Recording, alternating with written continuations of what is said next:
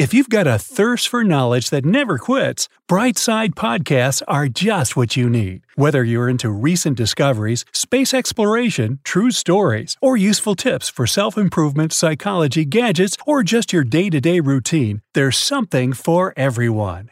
Catherine Dickens is far less known than her legendary husband, Charles. When you think about Victorian novels, his name is the first one to pop up.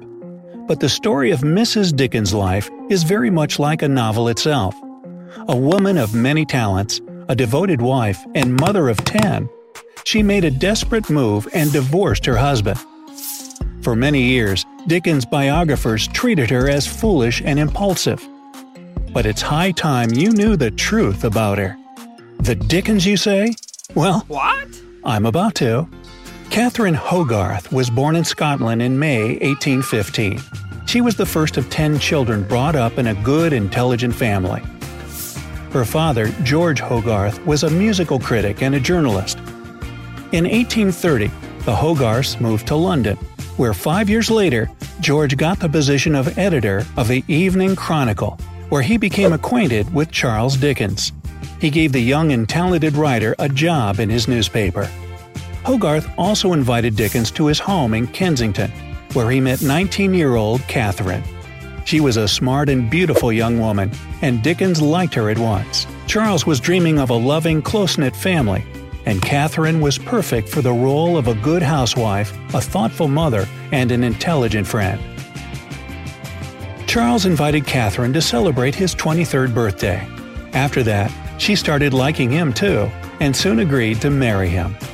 A year later, they got married and were happy, just like all newlyweds are.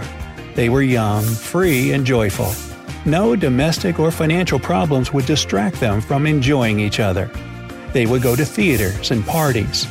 Charles called his Catherine his best half, wifey, and Mrs. D. He wrote in his diary that he would never be as happy as in their small flat on the second floor, even if he became rich and famous. Nine months after the wedding, in 1837, the Dickens had their firstborn, Charles Jr. Catherine was sick and could hardly breastfeed her baby, which caused her to struggle with postpartum depression. Charles tried to support his wife and was happy to have an heir. But Catherine was afraid that her son wouldn't love her because she didn't nurse him herself. Later, Catherine had three more children. Before the birth of their fifth child, the couple visited America. Dickens had had huge success there. His novels immediately became bestsellers. But he didn't get paid for any of them because of the tricky copyright rules. So he had to travel across the Atlantic to settle that matter. Charles and Catherine traveled on a ship that hardly made it to the U.S. They met several harsh storms, a fire on board, and the ship ran aground when they came to Nova Scotia. Though the journey was full of hardships, Catherine stayed cheerful and persevering. Charles wrote to his friend that she had never lost courage or felt gloomy. She adapted to any circumstances without complaint. Catherine was not only a brave traveler, but a good actress, an excellent cook, and even a writer. She acted in Charles' amateur plays and wrote and published a cookbook, What Shall We Have for Dinner? The book had a lot of menus for complex and simple meals, recipes, and advice on housekeeping for young wives. The book was a bestseller and was re edited several times until 1860. Hmm, what could go wrong for a happy family blessed with so many talents? Well, when Catherine gave birth to their fifth child, Charles was no longer happy about having a large family. For the first time, he complained about having so many children. He wrote in his diary that he was hoping not to have any more. But life doesn't always go how you hope it will. Within 15 years, Catherine had given birth to a total of 10 children. No wonder she was under so much stress and looked nothing like the young and pretty woman Charles married. Charles blamed Catherine that they had so many children. After all, she came from a huge family too.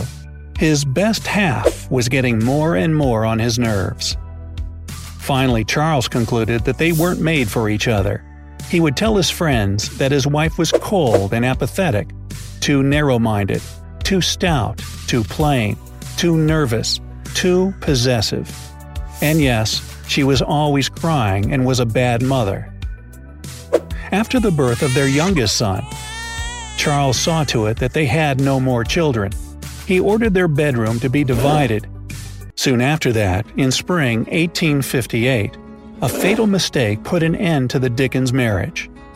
A bracelet that Charles had bought for a young 18 year old actress, Ellen Ternan, was delivered to their house instead. The postman mixed up the address, and Catherine immediately knew that her suspicions were correct. She confronted Charles, but instead of apologizing, he said it was quite common for him to give small presents to actors who took part in his plays. Why would his dear wifey be mad? Charles insisted that Catherine should go to Ellen, give her the bracelet, and apologize for her insulting behavior. Catherine had had enough. She left Charles forever. Later, it became clear that Dickens had met Ellen a year before that and had rented an apartment for her, her mother, and her sisters.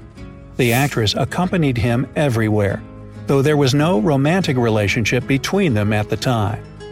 Charles officially announced his divorce in 1858.